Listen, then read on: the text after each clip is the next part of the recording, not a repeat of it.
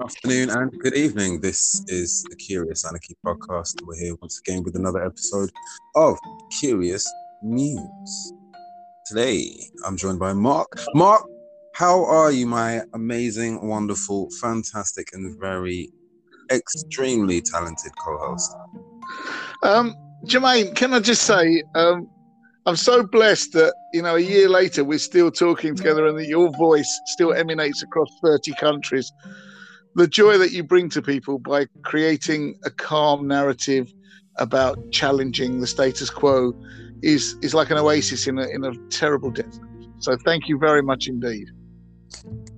It's a pleasure to be here with you. Um, how are you? First of all, how are you?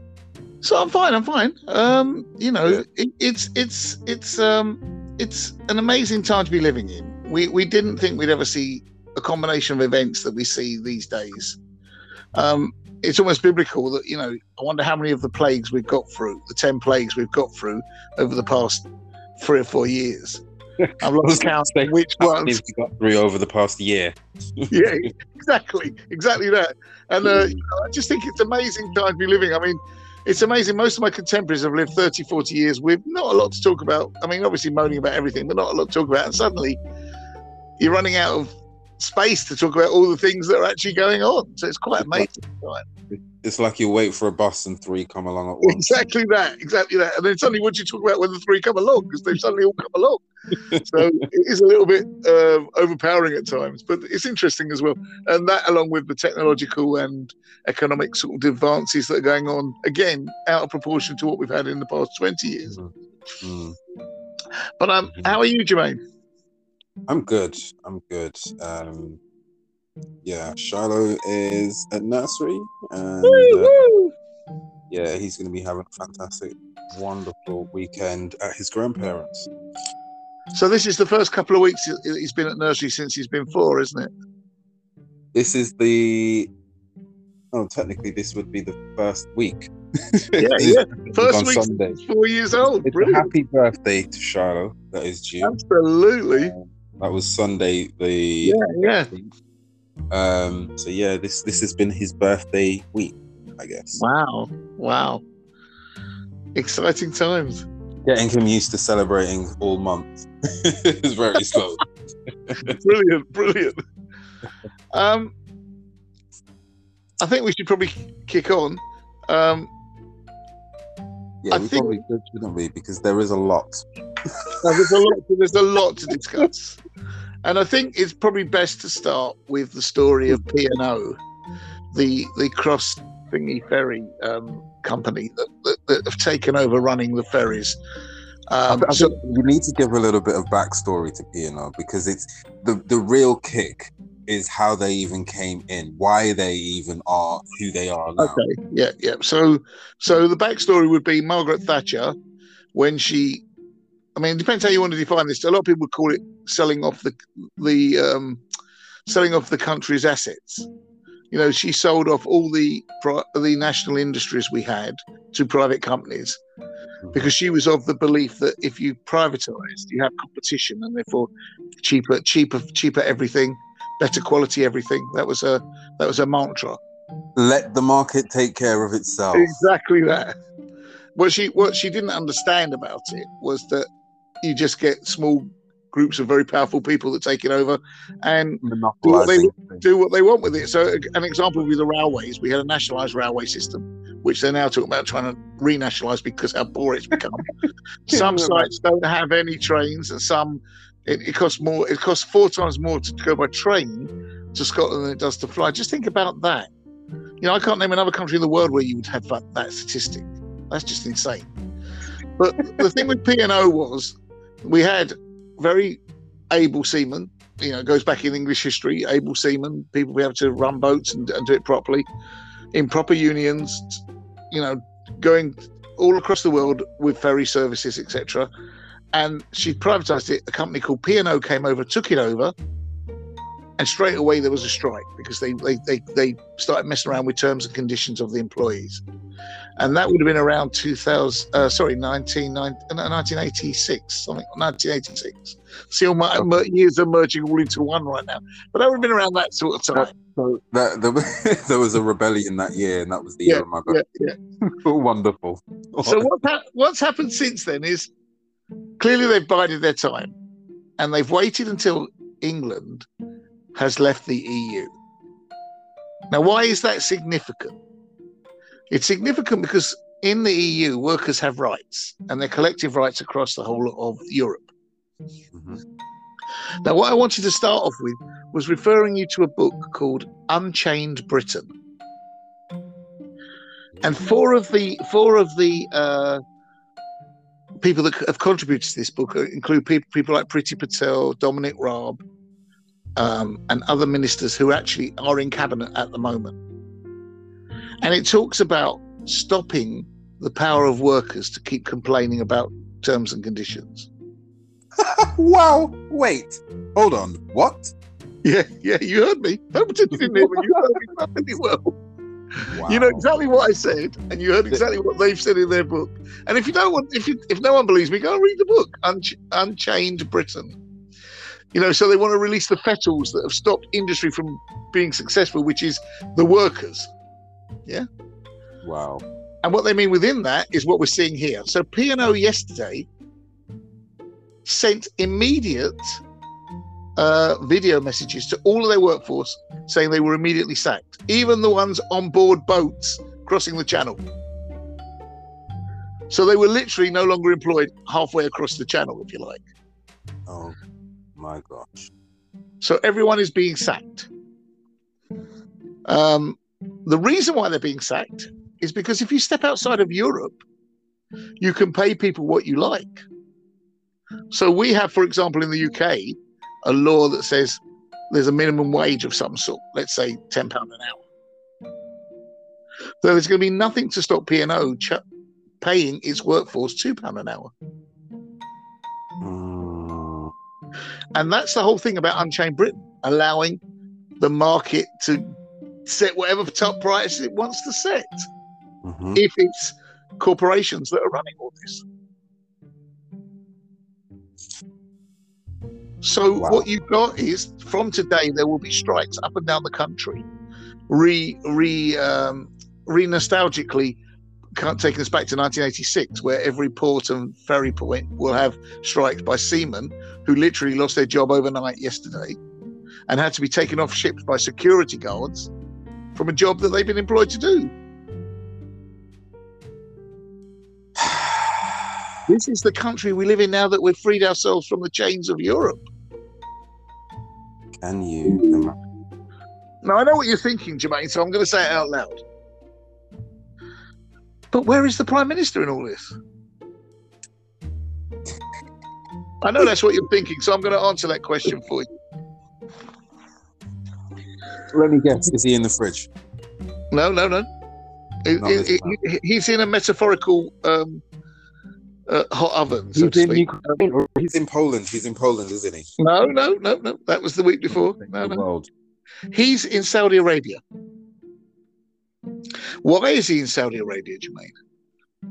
I, I have my suspicions, but we'll, we'll come back to the Britain we're living in today. He's gone to Saudi Arabia because, as you know, the West has taken umbrage with Russia because of its treatment of the Ukraine, and we're refusing to, to use the natural resources, the gas and the electric from Russia. So we're looking for other places to get this from. So, in what's been called a dictator stop, um, a despot stop, uh, he's touring the Middle East, going to countries, begging them to give us oil and gas and countries which have appalling human rights records. So it was suggested to, to, him that going to Saudi Arabia, a country that actually still beheads people, I think nine people were beheaded this week. When asked why he's doing that, he said, I intend to bring that up and discuss that with them quite thoroughly. I'm sure. I'm sure. if, you, if you're a, any of the families that are listening who whose, whose relatives have been beheaded for pretty minor stuff, be be assured that he's going to bring it up pretty rigidly. In fact, while he was there with them, three people were beheaded wow. in the in the period of time he was actually in the Saudi. Uh, is it Look at that. kingdom? Is it called a kingdom? I don't know what it is now. Sheikh Sheikhdom, whatever it's called. I don't know. Emirates. Yeah, whatever. The Emirates. Well, he was in the Emirates of the of the Saudi uh, uh, The government. United Arab Emirates, UAE. Isn't that a different? I think that's a different country, isn't it? It's not the same as Saudi. it's Is it? the, the whole. Okay, fine. whole- Okay, whatever. Well, so whatever you want to call it. So while he was there, three people were beheaded. And now, do you want the good news? Is there good news? Well, there's magnificent news. He's got a deal. No, he's got absolutely no deal. Came away with less than he went with. Oh gosh. Oh gosh. We really in are in a bit of a in a quarry right now. We are living in a country that that 20 years ago, our very base human uh, humanistic responses would have been not to have done any deals with the Saudi government, not to have dealt with P&O at all. And now we live in a country where these are the people, along with don't forget the Russian oligarchs who who put two million pounds in the Tory government, and they're all happy with that. No one's stopping that from going through. Abramovich can lose No this one's really talking about it. Like, why is it not at the forefront? Because luckily, Jermaine, we live in a country that has a free press, and our free press reflects democracy. Of they're just course. talking about they're talking about minor things, so that we're not focusing on any of these things whatsoever. Like, for example, they might talk about how many refugees have come across in a boat. Oh, look at them coming over, taking our job. Well, that's you can't print that and the, the sort of human rights thing of, of, of the British government. You can't do both. There's only space for one headline. And you know what was really interesting about that whole Ukraine situation with um, the invite have Ukrainians come over and stay with people. This one on the back of COVID, which hasn't gone away, but it seems to have gone away at the same time. And then to think about the Tories um, imposing a bedroom tax. Do you remember that? Yeah, yeah, I do. Absolutely. Up Listen, they- the 250 quid they were charging. Well, let's be clear about what we're saying. spare extra bedroom, and now they're offering 350 quid to take. Yeah, but let's be clear. What let's be clear what we're saying. They have tried every form of taxation they can possibly try. You know, there, there isn't a sense sense of taxation they haven't. They haven't. And I just wanted to say this, right? It specifically states that they don't have to give any money No. to staying with them. Yeah, but hold on. You have to think about another thing about that. Think about the process. So what you're saying is, two weeks ago we weren't taking hardly any. Uh, there was a system in place that was failing abysmally. People got to Paris, applied to come here, turned down, even if they had relatives here, turned down abysmally. Now they're saying that about 100,000 people have applied to take these people from the Ukraine, and they will get 350 pound a month. Now I'm sorry, call me skeptical. I don't think there's anything in place to do that. I'm not saying it won't happen at some point, but I'm saying I don't think right now, if you took a family tomorrow, you would get 350 at the end of the month. No way. That's simply not in place. Who's doing all that? I, I wonder. I wonder. I do actually have a friend who's taken in a uh, her. I think it's her grandmother has taken in a, a family. So can we um, can we find out and report back when they actually get their first payment? Yeah, yeah. I'm definitely gonna. So that's live from the from the cold face. We we're literally going to report back when one per family actually gets a payment that they're promised monthly of three hundred and fifty pounds. Now, coming back to still the country that we're living in today, and, and I'm conscious that we're not talking about Ukraine, and we should be because it's being absolutely flattened. You know, you're talking about, uh, you know, like uh, almost the equivalent of what happened to the Red Indians, where where where um, massive firepower versus minor bow and arrows. That's what you can. That's the level. I mean, Americans, you mean the indigenous? The- Sorry, I the beg your pardon. Thank you, sorry. Thank you. Yeah, sorry, I do apologise. Sorry. Um, the thing is that what I'm trying to say is that the scale of the conflict is so one-sided. Is what I'm trying to say. And the thing is that, that you know, like they're flattening towns because they have an air force that, that Ukraine doesn't have, and even if it did, its air force would be one to a million, you know, in terms of how many planes it's got. And so we're actually now desensitized to a daily report about flattening of homes and people being killed. And I didn't think we'd ever be at that point where we A, absolutely okay with it, and B, it's being televised live to us. So today, live from blah blah blah, another hospital's been blown up. I mean, you know, we're we're, we're watching it on telly. It's it's terrible. Yeah. So I, I'm not ignoring the fact that we haven't referred to that, but for this particular um, curious muse, I wanted to keep it to the country that we're living in, that's meant to have some kind of standards. In theory, yeah, supposed to be the the the uh, the lighthouse, the lighthouse of, of, morality. Yeah, I'm trying to keep a straight face when I say. It. Um, so so which would is the perfect uh, preempt to talking about a teenage girl that was mm. strip searched at a school in Hackney. Yeah. On the on the presumption, and I'm going to use the word presumption very clearly here, that she had some marijuana on her, which I have to say, in this day and age in the UK, it, it's illegal, but you wouldn't really notice. It's it's 50 50. I mean, people walk around with marijuana, they don't see it really as a, an Ill- illegality. And if you went to court with it, it would, the courts would take it anywhere near as seriously as, as A class drugs. So it's a pretty minor offence. So this girl was at school accused of having marijuana. The police were called. I mean, the police were called. What did what, what what's wrong with the teachers in these schools? Why would you call the police on on the suspects if you suspect someone of marijuana, why would you just say hand it over? I, I, mean, I don't remember ever in any school I've ever been in calling the police because, let's say, I thought a kid had a knife. Oh, I mean, okay, it's serious, but the, the kid would hand the knife over. That's it. I, I, don't think police would be called for that. It would be confiscated, no. and there would be words, and there would be parents involved. There you go. There you yeah. go. And, and the complete reverse has happened here. Police have been called, parents haven't been called or haven't been involved. And this girl's then been strip searched while she's on her period. All the papers kept saying menstruation, but I'm not scared to say the word period. It's it's quite normal in most households. Mm. While she was on a period, she was strip searched. That's that's ridiculous. It is. That's absolutely ridiculous. I mean, and, it, and it's not even just it's a child. Well, first of all, it's, it's illegal because you're meant to have a an appropriate adult, if not a parent, present. Secondly, yeah. Secondly, I'm not even certain where the concept that they've actually got marijuana on them is. Like, how high is that on the on the agenda? Maybe another kid said it, but are you seriously taking that as like, okay, that's a reason we're going to? And, and you went to that degree? Yeah, exactly. And you didn't have a conversation. Look, like I'm, I'm assuming, and I might be completely wrong here, but I'm assuming someone in the school would have had some rapport with this child to say, "Come, come into my office. Have you got any marijuana on you? If you have, can you just hand it over and, and we'll deal with it?" Yeah. But to make it absolutely worse, Jermaine, no marijuana was on this child. I mean, that's that's disgraceful. How many different caricatures and stereotypes are we running into in this discussion? And assuming a black child has marijuana, assuming you have to strip, strip search this child with the police present.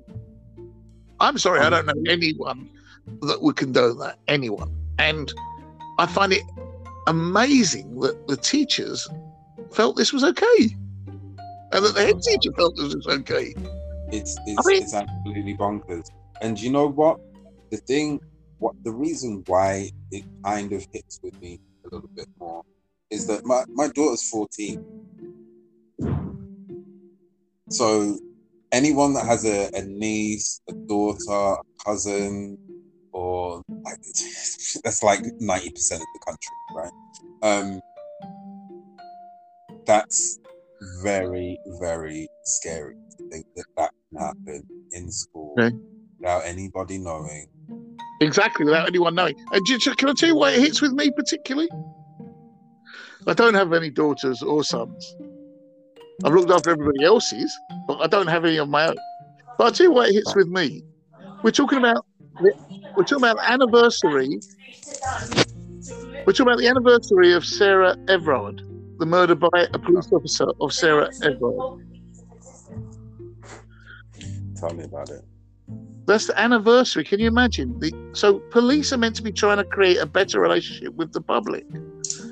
A year, on, literally a year on, we've had all these things like we had um, all these cases where the police have let down the black community with their children. And here we've got a case where they could have done it so differently. Both the schools and the, te- the police could have dealt with it so differently. And if you ever met anyone who's ever worked with teenage children, the law says you have to have an appropriate adult attending. An appropriate adult isn't someone who's called the police. That's not an appropriate adult. That's it, right? That that that's the thing for me as well. It's like appropriate adult means independent.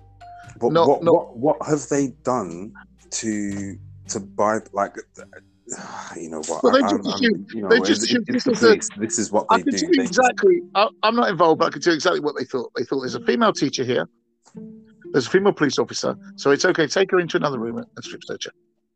That is against for me. That's against the law because mm-hmm. there isn't an appropriate adult, which is someone who represents yeah. the side of the child, particularly when they're under 18. That's the whole point of having appropriate adults. And mm-hmm. I've done that. I've gone to police stations at two in the morning to be there for children who've been arrested underage. When I worked with yeah. children in care, in, in, in uh, you know, in uh, local authority homes, I had to go at two in the morning to a police station, and they couldn't interview or deal with that child until I was there. Right. And that was 20 years ago. Right. And I should imagine the law's tougher now, not not easier on the police, if you know what I mean. You know, it should be more specifically like following the guidelines and writing up like everything. You'd like to think, but then with the whole thing with Sarah Everard last year, I don't. I know now not to think that because it's clearly not the case. And mm-hmm. I've spent all my lifetime being part of something to try and get the police to change their mentality, particularly towards uh, the Afro Caribbean community in the UK. And still, in 2022, they think this is okay. And the teachers in a inner city London school think it's okay to call the police. It's very worrying. I find very, it very worrying. I disgusting. I don't find it, worrying. I find it disgusting, and I think it's it's a sign of the lack of morals that we have in this country. And we've had three episodes we've spoken about in the 20 minutes we've been on, where a lack of morality and a lack of concern, concern for rights, for basic rights, has gone out the window. Can you imagine taking out your workplace immediately, having received a video thing that you probably haven't had a chance to even read, because you're earning what is the, the, minimum wage in this country and uh, because they want to pay people less? That's the first thing. Secondly going to countries that are beheading people and trying to negotiate to get oil.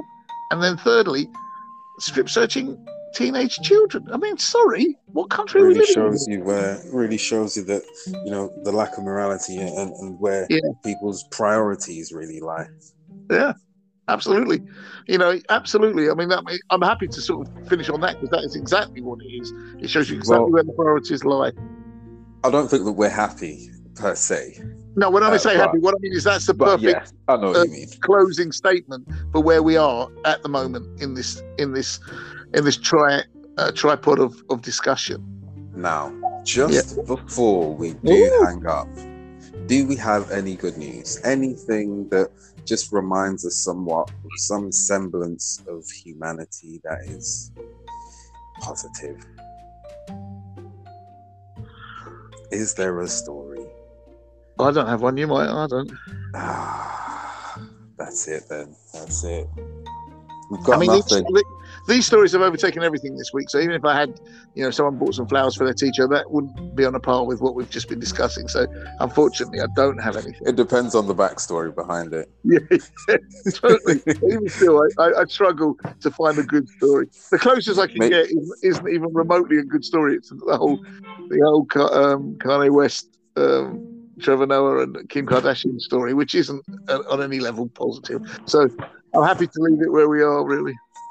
Oh, go on, finish off with that one. I'd rather not. They, they kissed and made up, yeah. No, Please tell me it's a sign for what's to come in the world. No, it's the opposite. They're still at war with each other. They're all writing oh, records, oh, songs, and, and, shows about how you know. And the other, it's not me; it's the other person that's not horrible. You know, all that sort of nonsense. Surprising, surprising. Yeah, yeah. Okay, well, I mean, that looks like it's all we've got time for today. Uh, please hit us up on Twitter, in fact, actually. Um, if you do have a, a little nugget, a little no, golden nugget of good news for us. Yeah, I mean, the other thing that people could do is they could raise a glass tonight to say happy birthday to both you and Shiloh, because it's both of you. It's been your birthday month, sort of thing. So if they could raise a glass and just celebrate what the good people we have around us. And, and uh, so, in contrast to the horror things we've been talking about up to now. Thank you very much, Mark. Much appreciated. Much, much appreciated.